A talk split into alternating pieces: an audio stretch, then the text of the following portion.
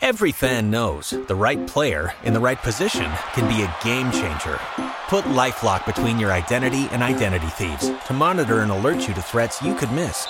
Plus, with a US-based restoration specialist on your team, you won't have to face drained accounts, fraudulent loans, or other losses from identity theft alone. All backed by the LifeLock Million Dollar Protection Package.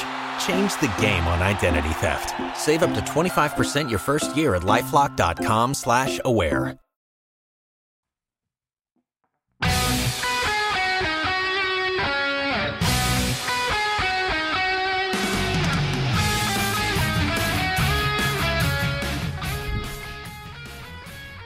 Amici di 108, bentornati. Io sono Andrea Ghezzi in compagnia del duo delle meraviglie Matteo Perfetti e Nicolo Gatti. Ciao ragazzi. Ciao Andrea, ciao Teo.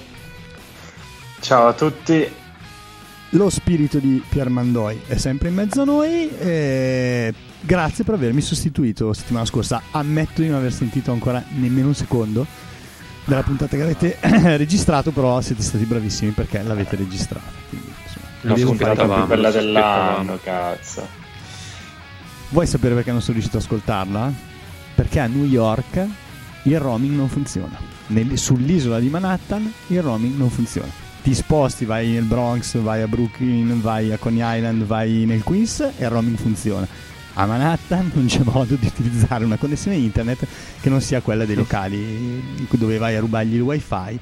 Capisci a me che insomma non ho non ho potuto, non ho potuto assolvere ai miei, Qua, ai miei doveri. Quanto l'hai, quanto l'hai, pagato il roaming dati in America, scusa? Cioè, non lo so, tanto. 5 euro al secondo. no, vabbè.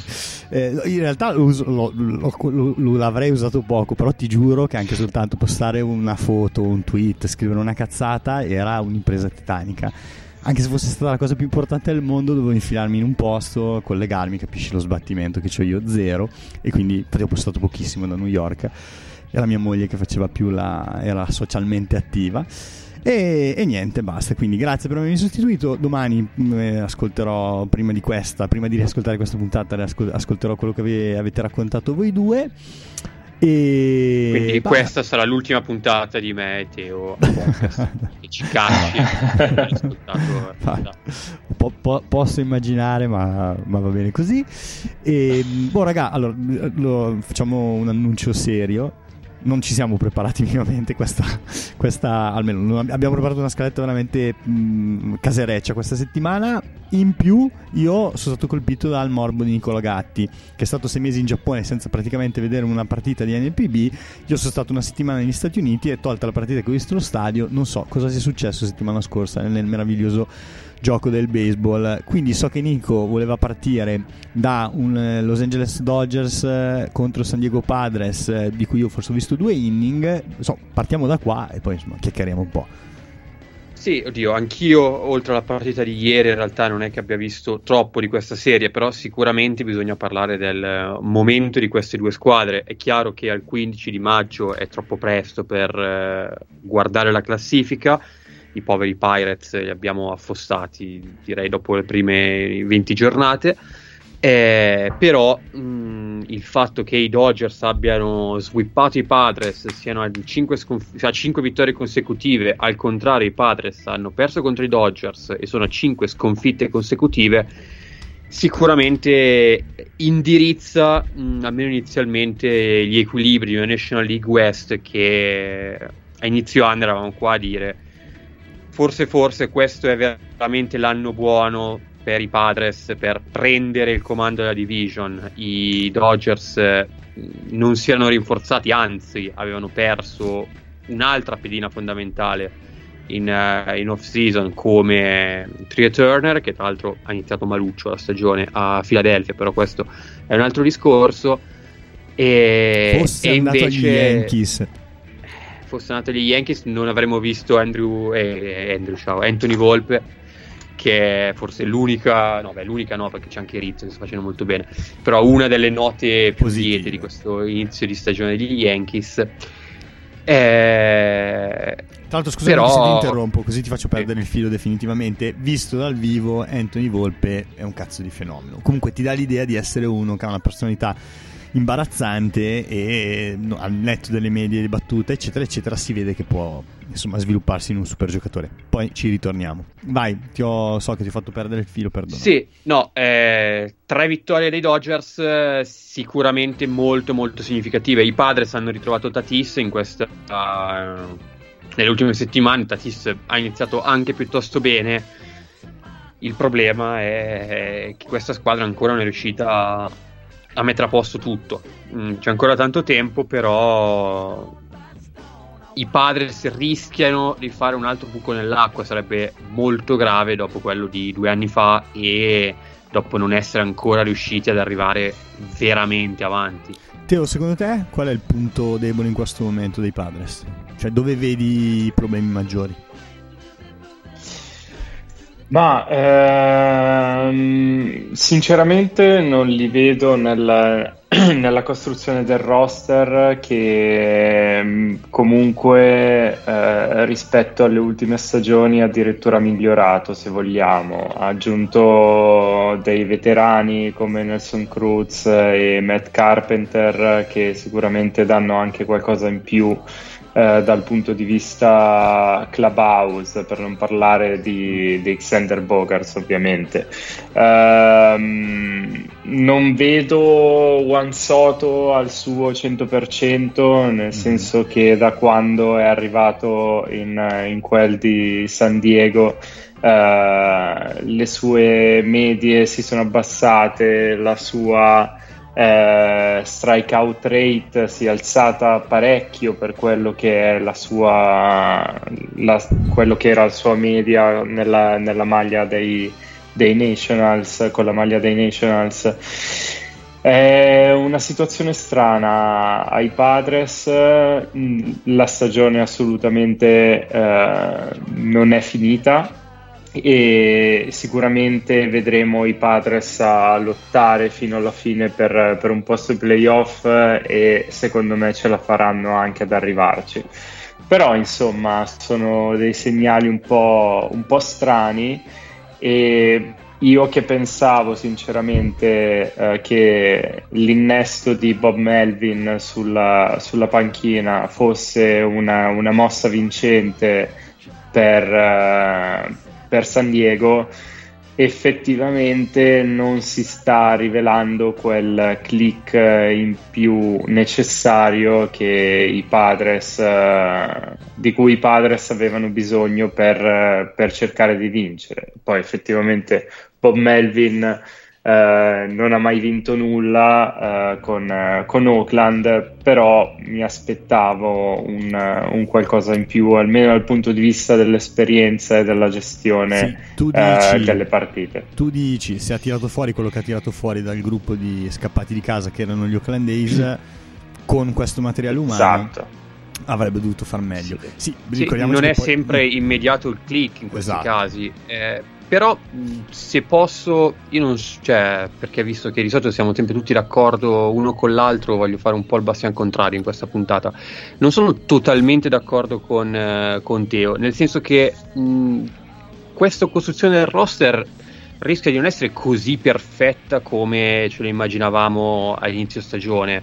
In questo momento i Padres io li una squadra molto divisa in due tronconi, eh, per dire a me le prestazioni offensive di Soto non stanno deludendo particolarmente. Machado sta deludendo tantissimo. Mm-hmm. Eh, chiaramente potrà Vero. salire di colpi e, e, salirà di colpi probabilmente.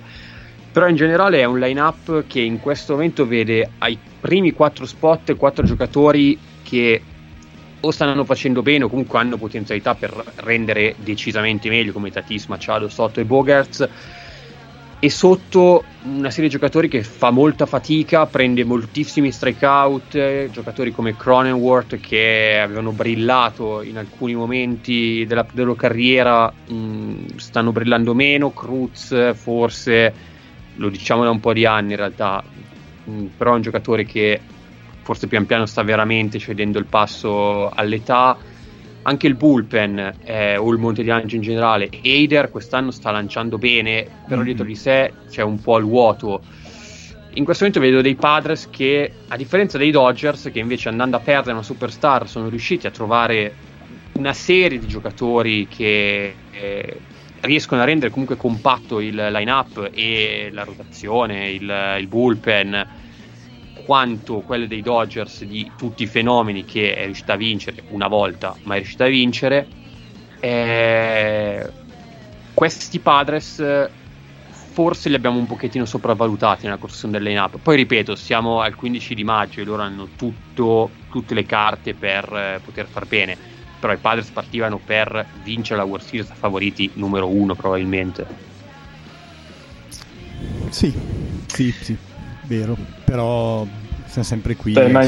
siamo, al 15 di maggio, 19-22 il record. Scusate, poi ti faccio, ti faccio chiudere è vero che hanno perso la, la serie male contro, contro, Los Angeles, però io fino a che non li vedo, fino a che non arriva allo Star Game faccio fatica a pensare che ci siano dei, dei problemi reali o, o, si stiano vedendo i valori reali delle squadre.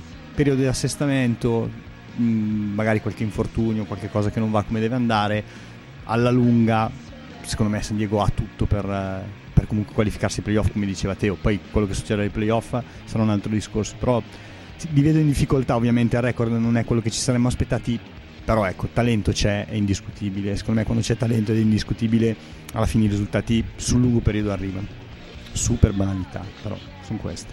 Teo dicevi scusa no che eh, secondo me il line up eh, basterebbero un Machado che inizia a fare il Machado, basterebbe un Soto che, che torna a colpire più palline, che alza, che alza un po' la media e quei giocatori che giustamente hai nominato tu Nick che gli anni scorsi ci hanno fatto vedere cose buone se anche loro dovessero girare bene comunque il line up di, di San Diego è sicuramente un signor line-up.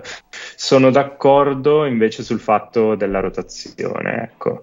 Eh, c'è da dire che Joe Musgrove è stato fuori per un po' e quindi mm-hmm. anche quello è stata una, una nota dolente però una rotazione che eh, vede come eh, terzo, quarto e quinto eh, Waka, Lugo e Wethers insomma non è la stessa rotazione che avevano i, i Padres gli anni scorsi, per non parlare del fatto che Blake Snell, per quanto a me piaccia, io penso che possa tornare ad essere il lanciatore dominante che era con Tampa Bay continua ad avere troppi alti e bassi e stiamo parlando comunque del terzo di rotazione quindi insomma sicuramente il problema rotazione a San Diego c'è.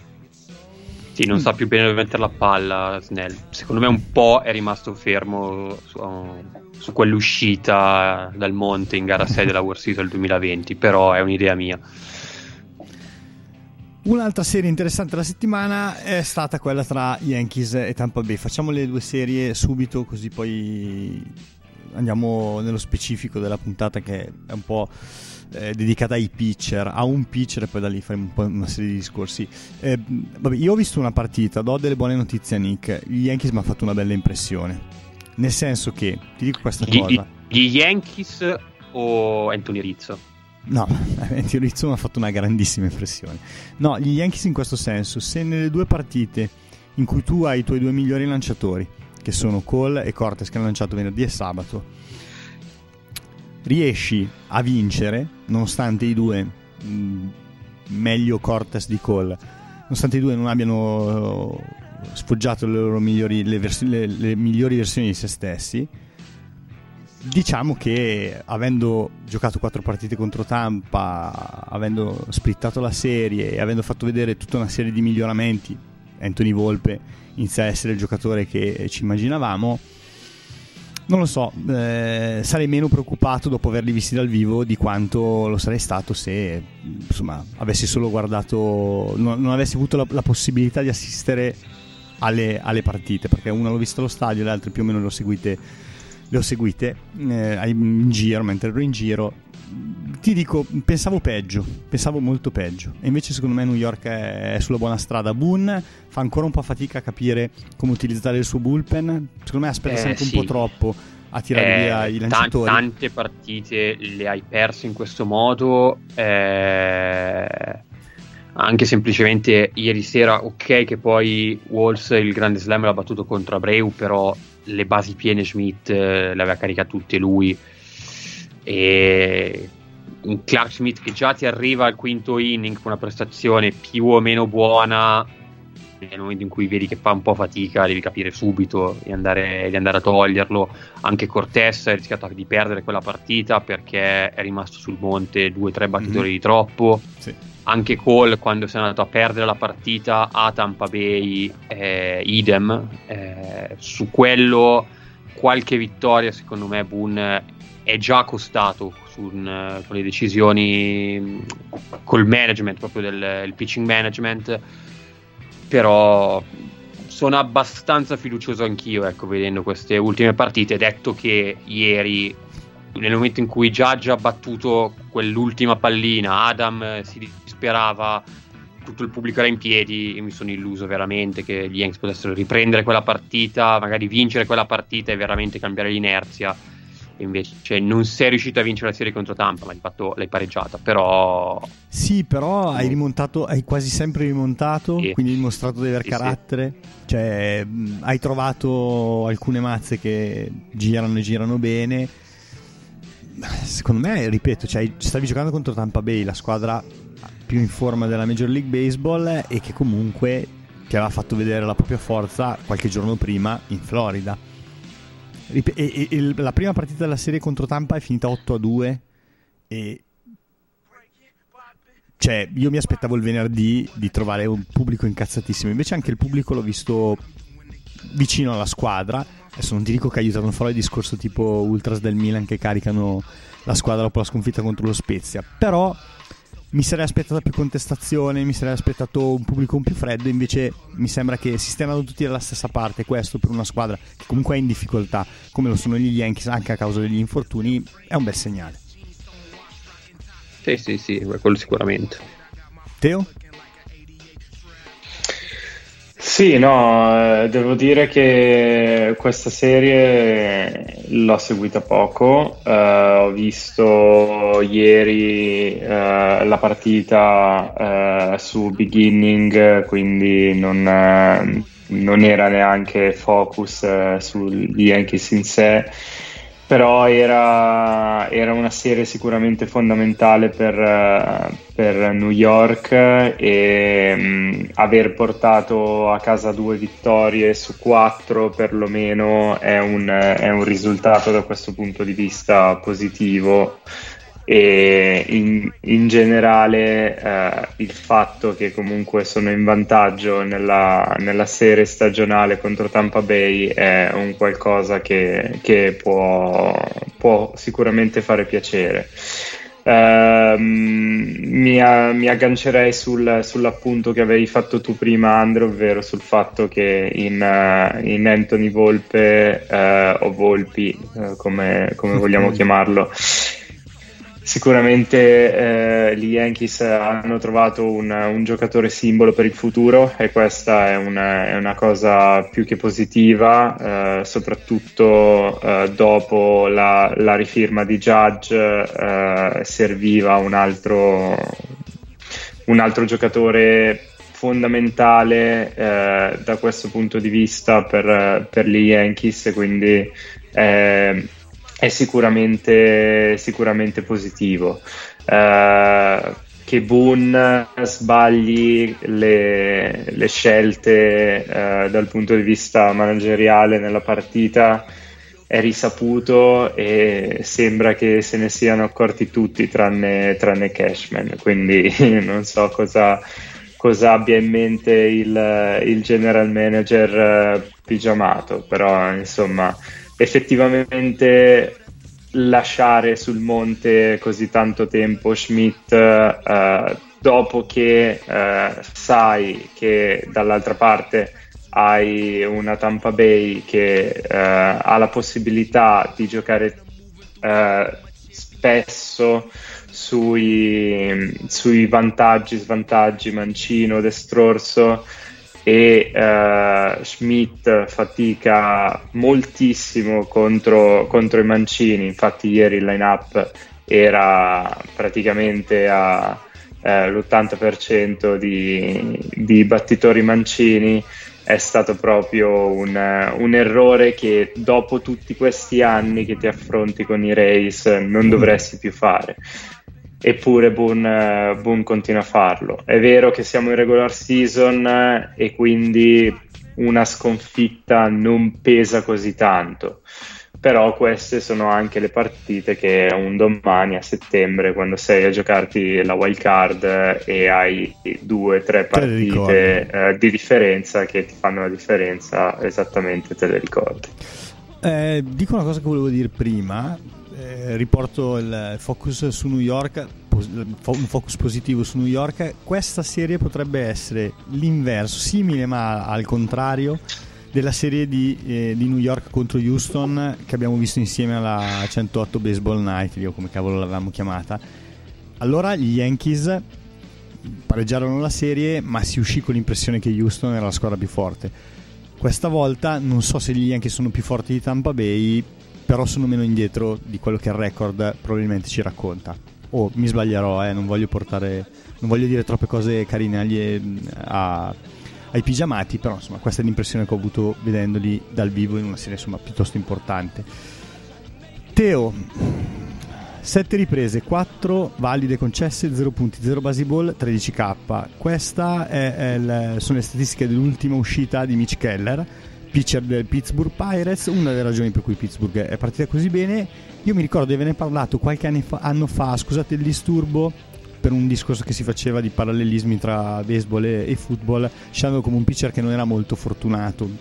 Il talento c'era, però quello che succedeva in campo sembrava eh, ci mostrava un giocatore non pronto per l'MLB. Quest'anno è probabilmente il lanciatore più importante dei Pirates e siccome so che tu lo segui da parecchio, volevo chiedere a te cosa è cambiato, se è cambiato qualcosa, come, come lo stai vedendo comunque in questo inizio di stagione con, con Pittsburgh.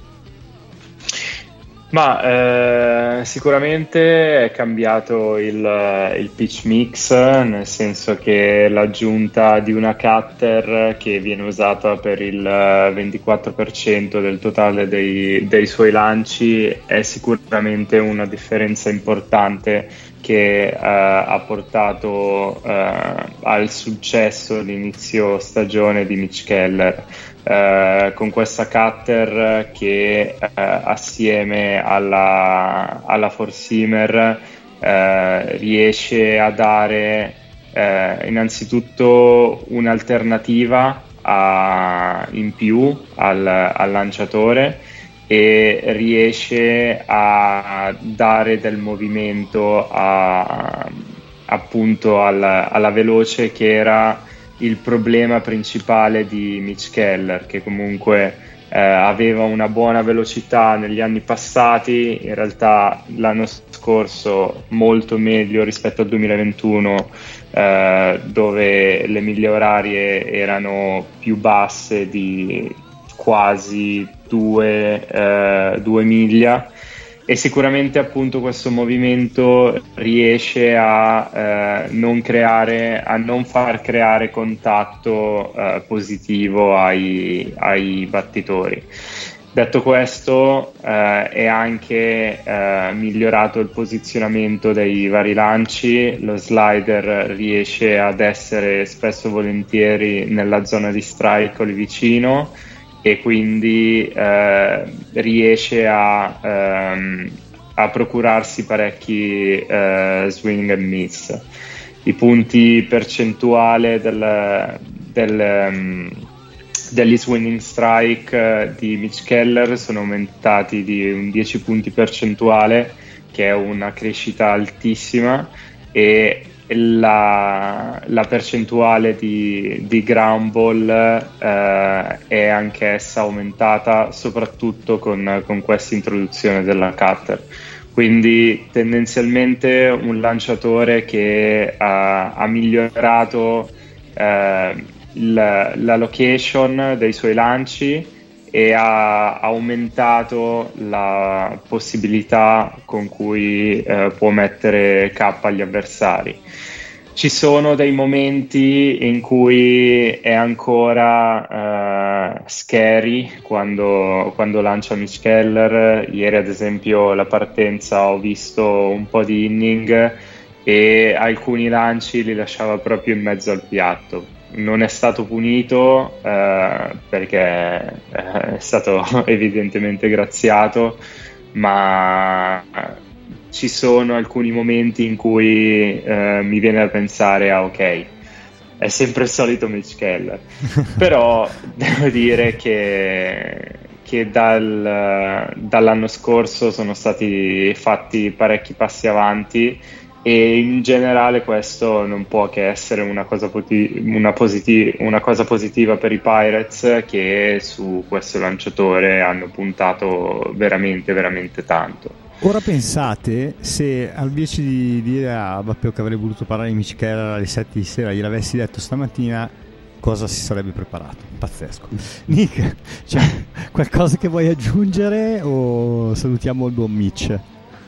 No, Mitch Keller eh, beh, nulla di, di, più voglio aggiungere, anche perché è veramente il giocatore dalle metriche e da tutte le statistiche più improbabili che possiate mai trovare perché davvero mh, mm, passa da un anno all'altro da numeri completamente diversi. Mm-hmm. A inizio carriera era un, uh, un, lanciatore che faceva molto bene affidamento su, sulle breaking ball e faticava su, con la dritta, poi dopo un paio d'anni la curva gli, gliela battevano fuori praticamente costantemente e al contrario è migliorato poi con... Uh, l'utilizzo della, della veloce.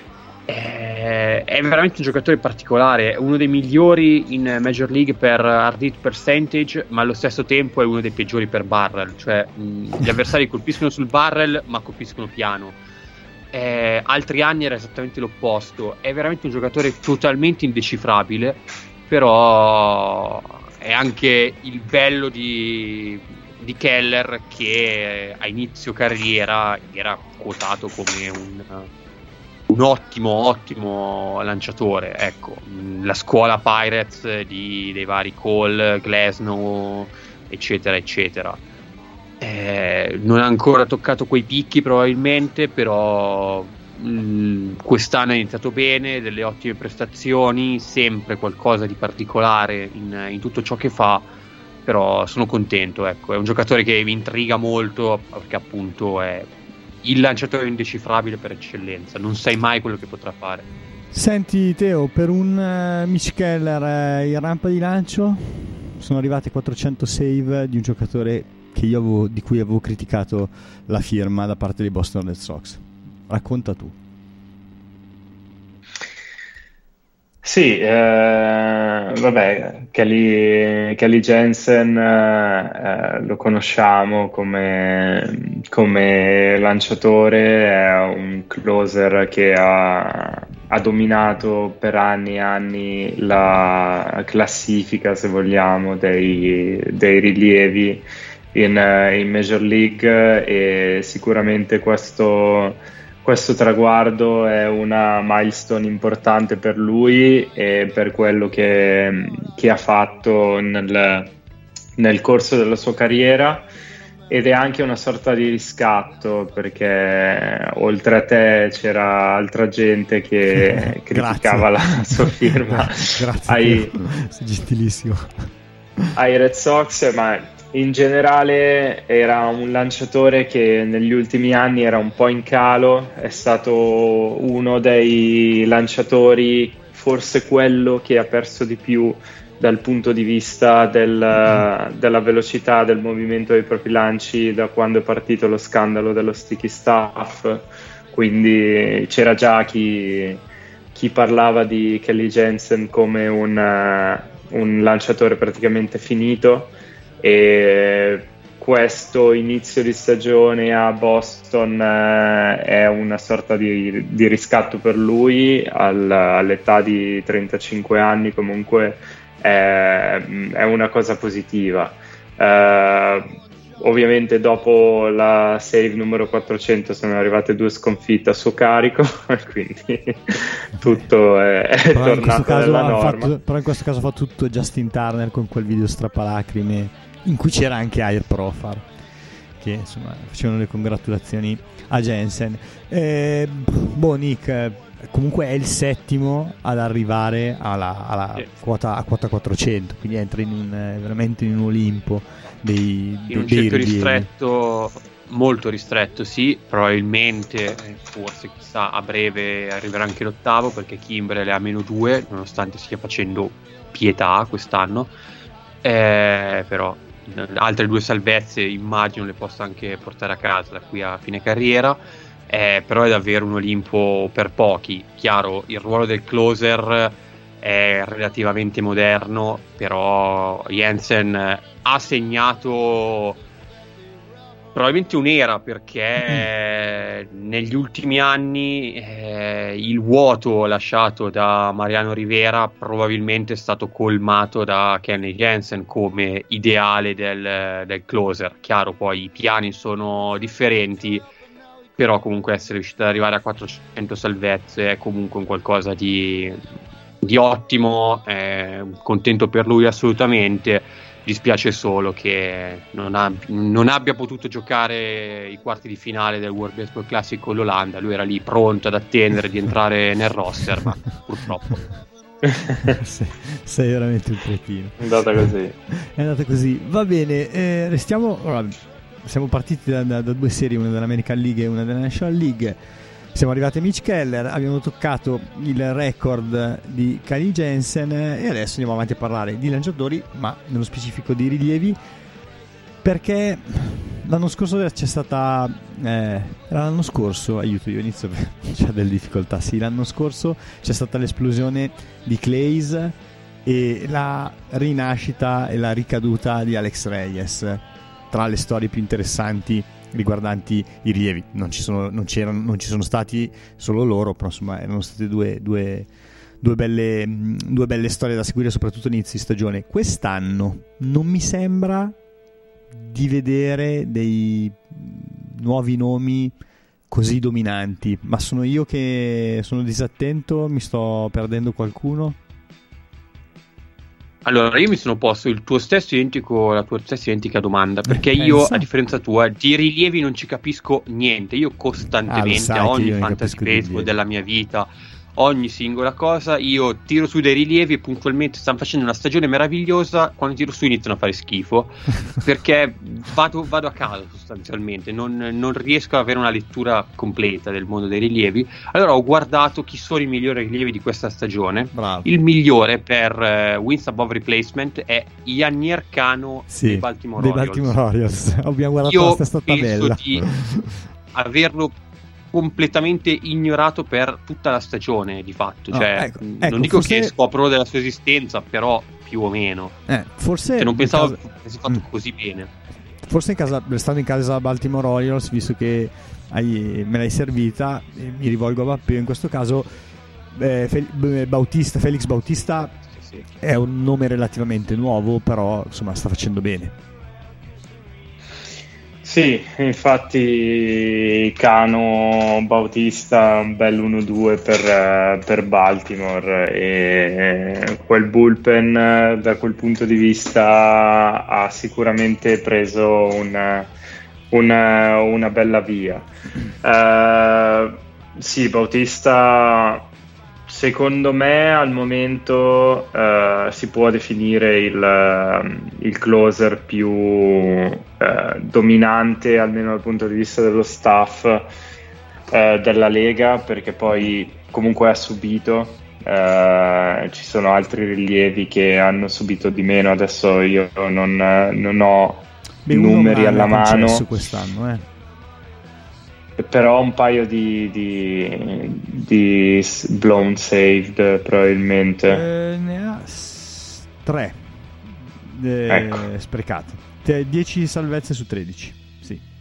10 salvezze. Quindi sicuramente c'è, c'è, chi ha uno score uh, un po' migliore a questo punto di vista però eh, per uh, quello che, che, mette in campo dal punto di vista dei, dei lanci è, è, veramente pazzesco. E Cano è subito dietro, anche lui è arrivato dal nulla, dalle minor league a 28 anni, ha una sinker pazzesca che tra l'altro tutte, tutti i vari modelli di analytics non, non riescono a decifrare e la la categorizzano come un lancio pacco sostanzialmente, quando in realtà non è perché ha una meccanica talmente unica che non, non, viene, non viene, decifrata, non riesce a mhm. venire decifrata e quindi viene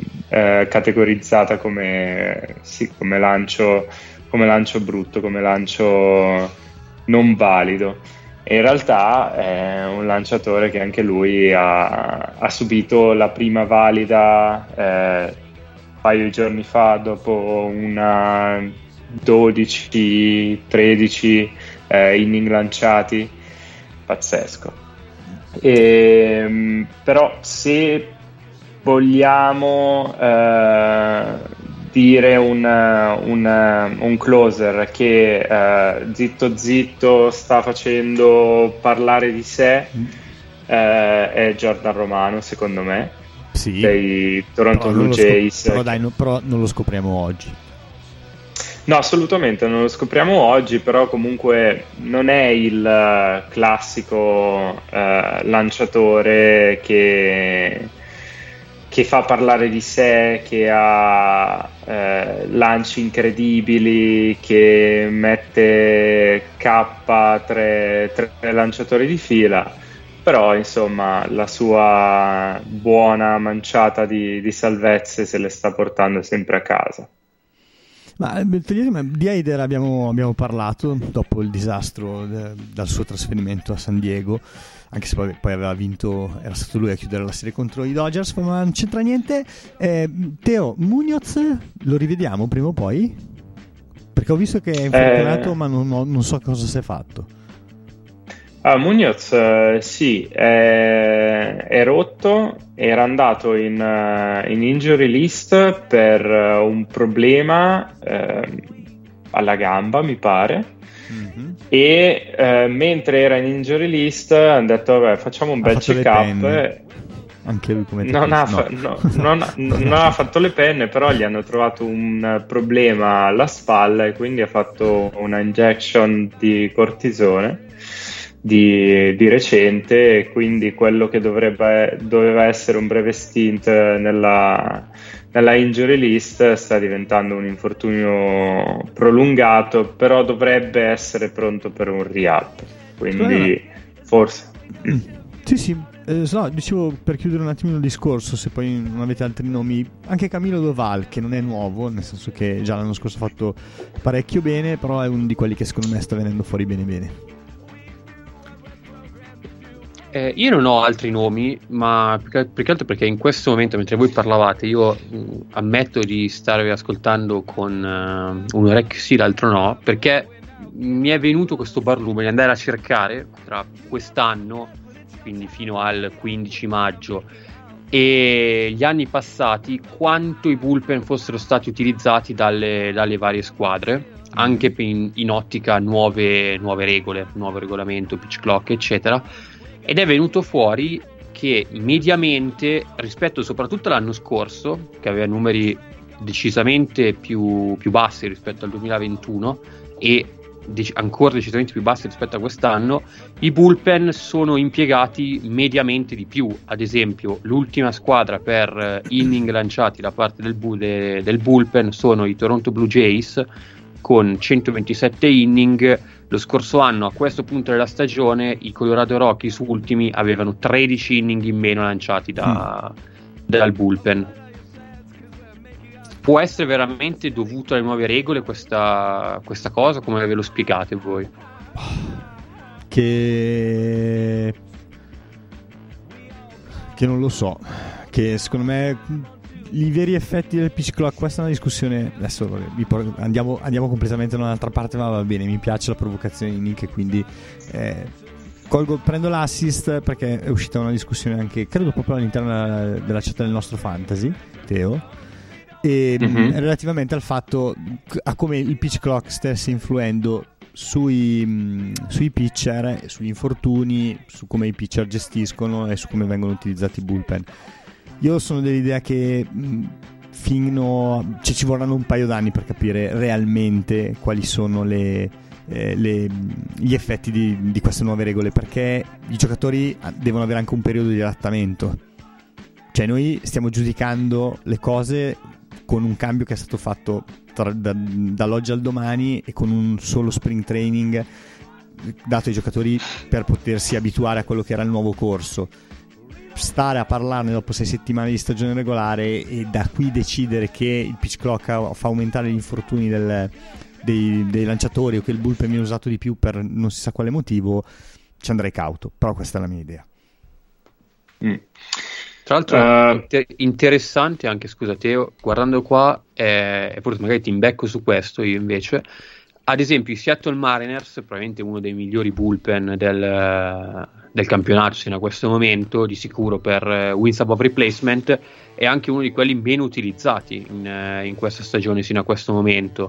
È 24esimo per, per utilizzo in termini di inning ed è il migliore per vittorie portate alla squadra allo stesso modo anche quello degli Orioles, di cui abbiamo parlato tanto bene prima, è a metà classifica in questo, in questo senso.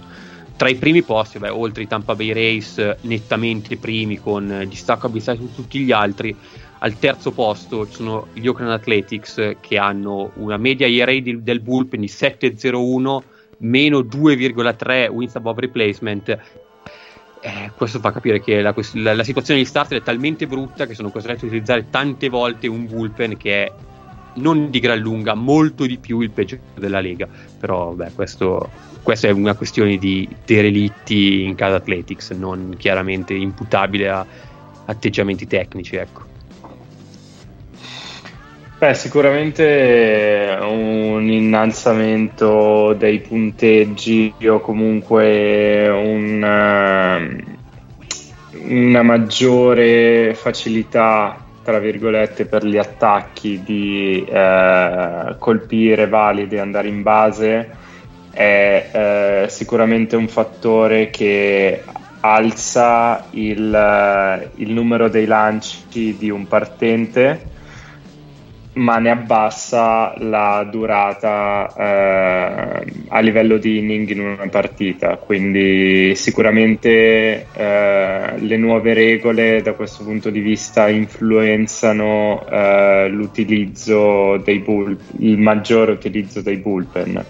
Ehm, però eh, è, un, um, è, una questione che secondo me andrebbe vista alla, a, a, fine stagione se effettivamente uh, il, um, l'utilizzo dei lanciatori rilievi sarà molto più alto allora a quel punto bisognerebbe anche eh, dare una, un adeguamento alle squadre da questo punto di vista, magari la possibilità di, di portare più lanciatori di, che, di quelli che hanno adesso, ad esempio, però sicuramente... Così poi te li può usare al fantasy può giustificare l'ampliamento dei roster al fantasy, capito? Per mettere dentro più lanciatori. Sei pazzesco.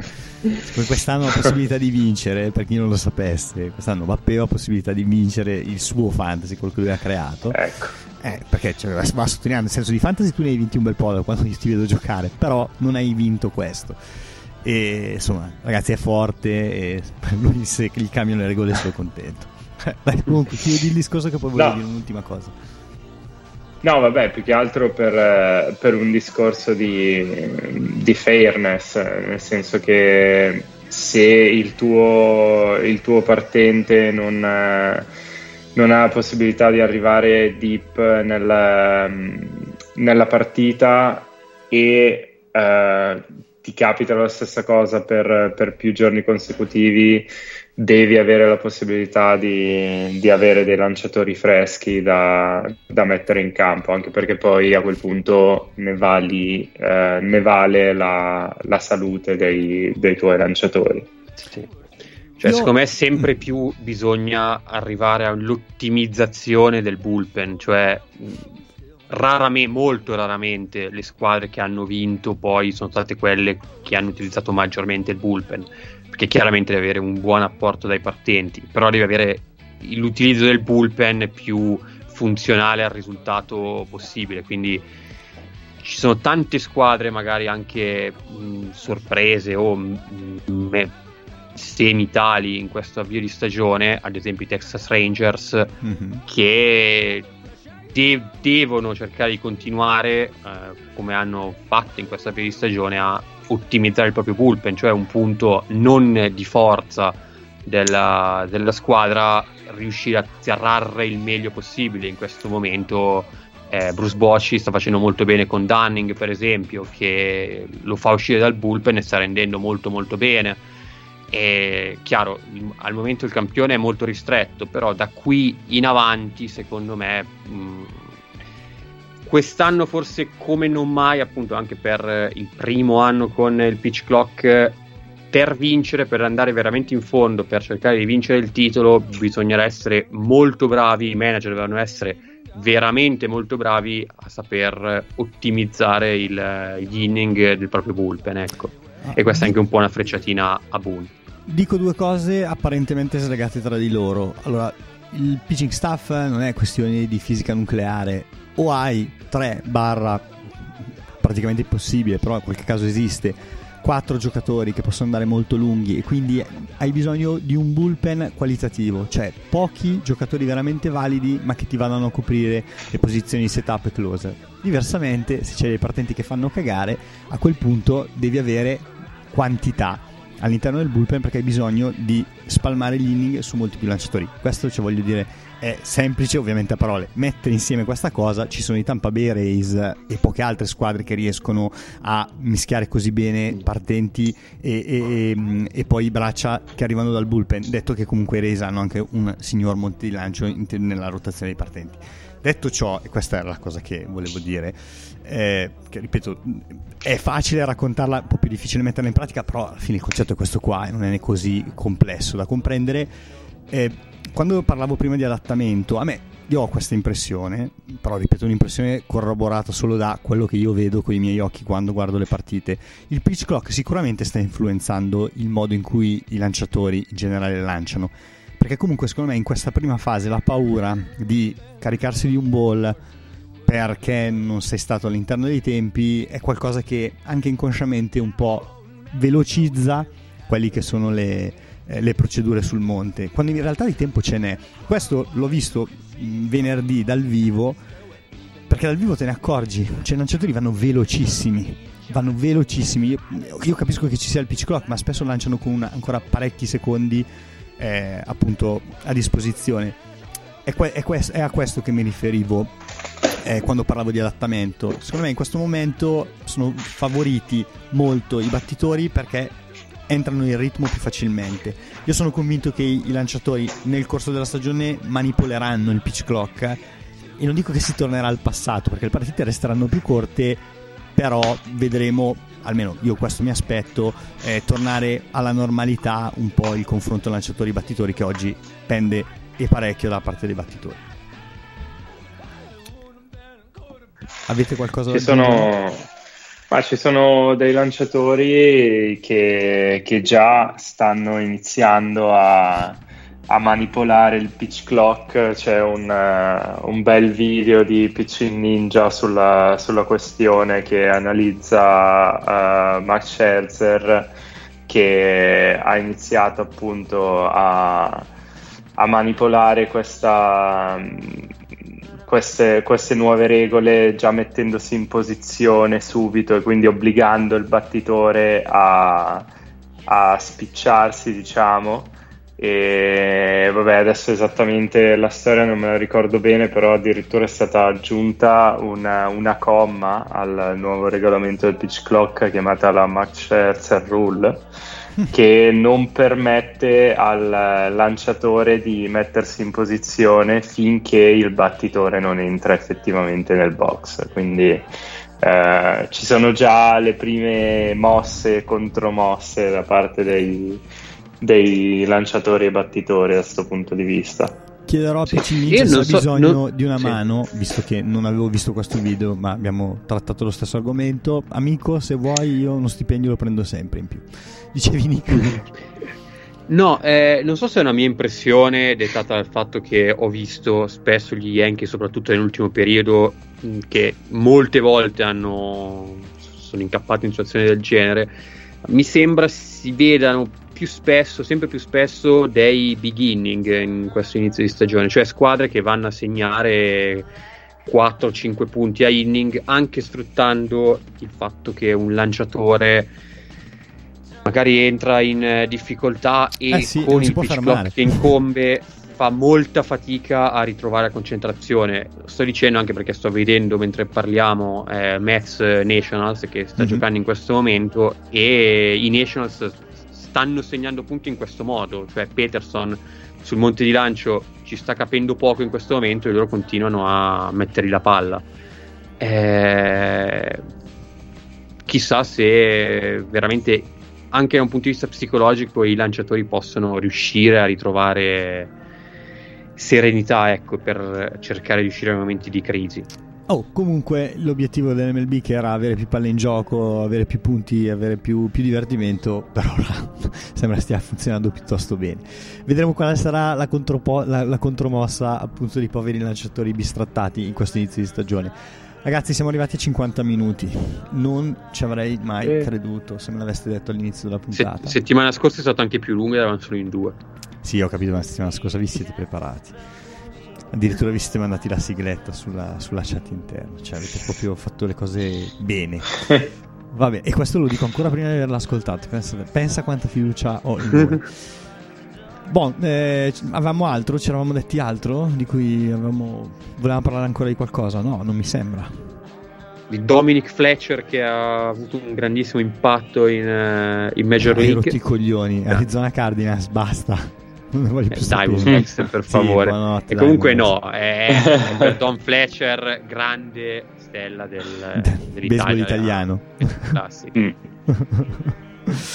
Va bene, ma come mai questo, c'è questo calendario avverso contro noi europei questa settimana? Visto che sono tutte le partite sempre tardi.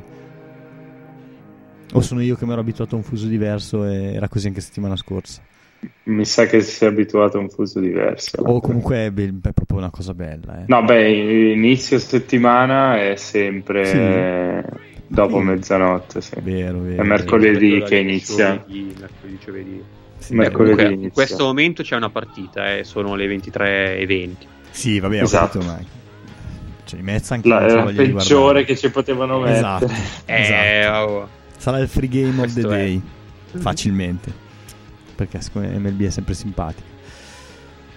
Va bene, No, va bene, va bene. Game of the Day è Twins Dodgers eh, Alle 4 sera, del mattino. Che questa notte, alle 4 del Va mattino. che, che è uguale a mettere Mets eh, Nationals sostanzialmente. Tra due Cioè, squadre che stanno facendo bene a differenza di Mets e Nationals. Per quanto i Nationals in realtà, tutto sommato, pensavo molto peggio.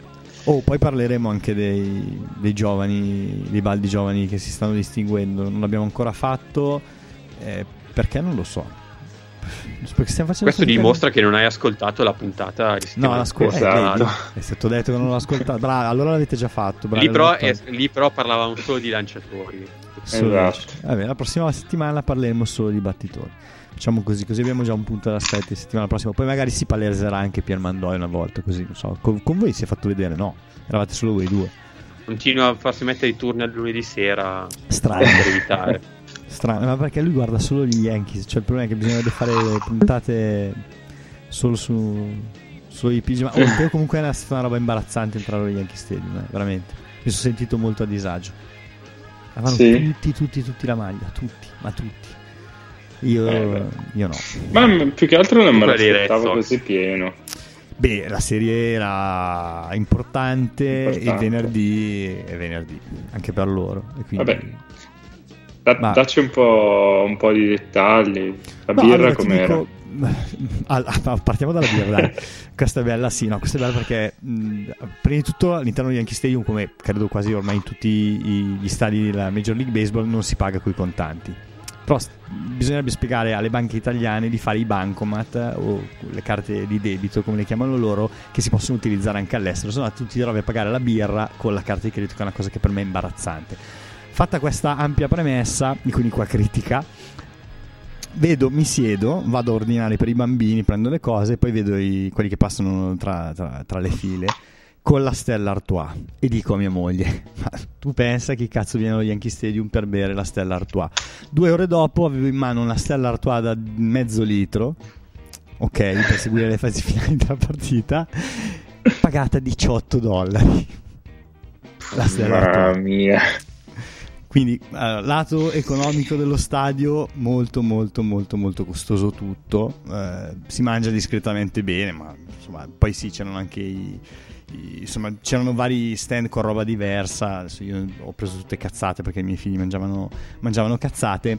Però vabbè ho visto buona varietà. Poi una cosa molto figa lì vicino al, al, al posto dove ho visto io la partita c'era una, un'area dove c'erano i tavolini ti facevano i cocktail ti potevi mettere lì intanto che c'era la partita a berti due robe. Non so cosa potesse costare questa cosa sicuramente tantissimo. Però da come mi avevano qua arrivo al punto da come mi avevano raccontato dello Yankee Stadium a quello che io ho visto c'è molta differenza. Probabilmente sono stato fortunato perché la partita era importante, c'era tanta gente, quindi c'era una bella atmosfera. Però io ho trovato lo Yankee Stadium un bellissimo stadio. Ora, non è che ne abbia girati 5.000, non so come sono gli altri, però lo Yankee Stadium è bello. Si vede benissimo. La cosa incredibile è che si vede da dove ero io, che ero, dopo di me c'erano i piccioni, nel vero senso della parola. Dopo di me c'erano solo i piccioni, cioè ho visto la. È stata la. la che è visto... probabilmente la fauna migliore che puoi trovare a New York. Esatto, diciamo. esatto. Che Riusci... Ero quindi molto in alto, dietro il piatto di casa base cioè ero praticamente in campo. Ti dico adesso vabbè poi mandatemi tranquillamente a cagare can- quasi riconoscevo i lanci. Cioè sono stato varie volte a vedere le partite di baseball. Questa è quella che ho visto meglio. Mettersi dietro il piatto di casa base è consigliato anche se siete all'ultima fila. Si vede molto bene a noi anche se si vedeva molto bene. Poi la cosa che ho trovato bella è che comunque c'era tifo quindi quando Wonder Franco ha cercato di replicare la, la, la, giocata per cui è stato tanto criticato nella partita contro i Twins e non gli è riuscita, cioè insulti proprio totali da tutto lo stadio. Poi la partita... Eh. La, no, no, no, figurati, no. Io ho sofferto. Poi ti dico, partita combattuta, eh, continui cambi di vantaggio, tanti fuoricampo, tante battute importanti secondo me t- tutto insieme ha reso la mia esperienza allo Yankee Stadium una cosa totale tipo il giorno dopo ci volevo tornare peccato che sia ero per tornare in Italia. Però sono uscito fraternizzando con i tifosi degli Yankees al grido di Fuck Altuve e anche Fuck Trey Young. Perché poi l'altra cosa è che quella sera venerdì c'erano i Knicks a Miami in, in gara 6 Trey Young non gioca a Miami ma un momento per insultarlo è sempre buono e i Knicks hanno perso però quella partita quindi gli Yankees hanno vinto i Knicks hanno perso insomma diciamo che i tifosi grandi me- della, della, Big Apple erano moderatamente soddisfatti probabilmente avrebbero sperato nella gara 7 dei Knicks però insomma poi hanno preso a cartoni hanno ribattuto i cartoni di Julius Randle che l'ho trovato un po' un po' brutto come gesto il buon Giulione dai ha fatto il suo però vabbè è andata così Niente, per il resto cosa ti posso dire? Bello, figata, sono andato in America a una partita di baseball, andatevela a vedere, persino mia moglie ha notato che la partita è andata via molto più velocemente del, del suo ricordo di dieci anni prima quando eravamo andati a vedere i Mets, la storia del famoso abito infortunato che ho raccontato tante volte. Basta, questo è quello che ho da dire, bello, mi sono divertito, prezzi assurdi. Ah! C'era la Bubble Night di Anthony Rizzo, sono tornato a casa con quattro Bubble di Anthony Rizzo non una, non due, non tre, quattro. Beh, bella, questa è una bella cosa. Questa è la mia quella di Anthony Rizzo Mandalorian, no? Eh sì, sì, sì, perché era la Star Wars Star Night. Wars. Sì, esatto, c'era la Star Wars Night, quindi era, tutto, era un po' tutto a tema e sì, anche la Bubblehead è, è fatta con lui, non so vestito come, vabbè. Però anche tutte le grafiche allo stadio erano personalizzate, cioè hanno fatto una cosa, hanno fatto una cosa carina, con il di mia moglie, questi si divertono veramente con poco eh, 162 partite, qualcosa si devono pure inventare. No, vabbè, ma tipo ad un certo punto, credo al sesto inning, sul maxi schermo è andata la gara delle metro, delle, de, delle metro che arrivano vabbè, Yankee sì. Stadium. Grande classico. E la gente era esaltatissima. cioè, vabbè era una cosa veramente imbarazzante. Però dico, sta all'orto a 18 dollari Ah, dai, non male, non male. Va bene ragazzi, siamo arrivati all'ora, io direi anche basta. E... Niente, eh, ma eh, Teo, quando è che andiamo a Londra? Che mi sono già dimenticato un'altra volta, te l'ho chiesto due settimane fa. Fine giugno? Eh, fine giugno, sì. Mm, vabbè, per chi fosse Il interessato, 24, 23, 25, 24, può 25, essere? sì, una roba del genere. Per chi fosse interessato, ci sono ancora i biglietti disponibili sul sito dell'MLB, quindi non circuiti secondari, non eh, magari inaggi vari. È una bella esperienza, noi saremo lì, beh, vi racconteremo un po' di cose. Nick, tu vieni? No, credo, credo di no. Eh, però non so se l'avevamo detto settimana scorsa. Nel 2024 Ah, bravo. Phillies. Bella sarà. Mets Phillies Mm. a Londra. Cioè, Nel 2025 saranno a Parigi, quindi ancora più vicino a casa. Credo, credo sia più comodo Mm. Sì. andare a Parigi che a Sì. Londra. Sì. Eh, e poi nel 2026 ancora a Londra. Chiaro, nel 2025-2026 non si conoscono ancora le squadre, però poi terminerebbe il contratto, chissà se non verrà rinnovato. Ecco. Però non credo di esserci quest'anno io. Mm, Vabbè, cercheremo di trovare il modo di convincerti o di farti venire su. Va bene, per questa puntata di 108 direi che è tutto. Non mi resta che salutare Nicolo Gatti. Ciao Nick. Ciao Andre, ciao Teo, posso andare a vedermi gara 7 tra Seattle Kraken e Dallas Stars, playoff NHL, non perdeteveli. Cioè, quando uscirà la puntata sarà, sarà già stata la partita, però non perdetevi i playoff NHL. Vedetevi la... andate su YouTube a cercarla. Un abbraccio all'uomo del Berlino Metto Perfetti. Ciao Teo. eh, ciao a tutti, io invece vado a dormire perché sono distrutto. Buonanotte. Un saluto anche da Andrea Ghezzi. Con 108 ci sentiamo settimana prossima. Ciao.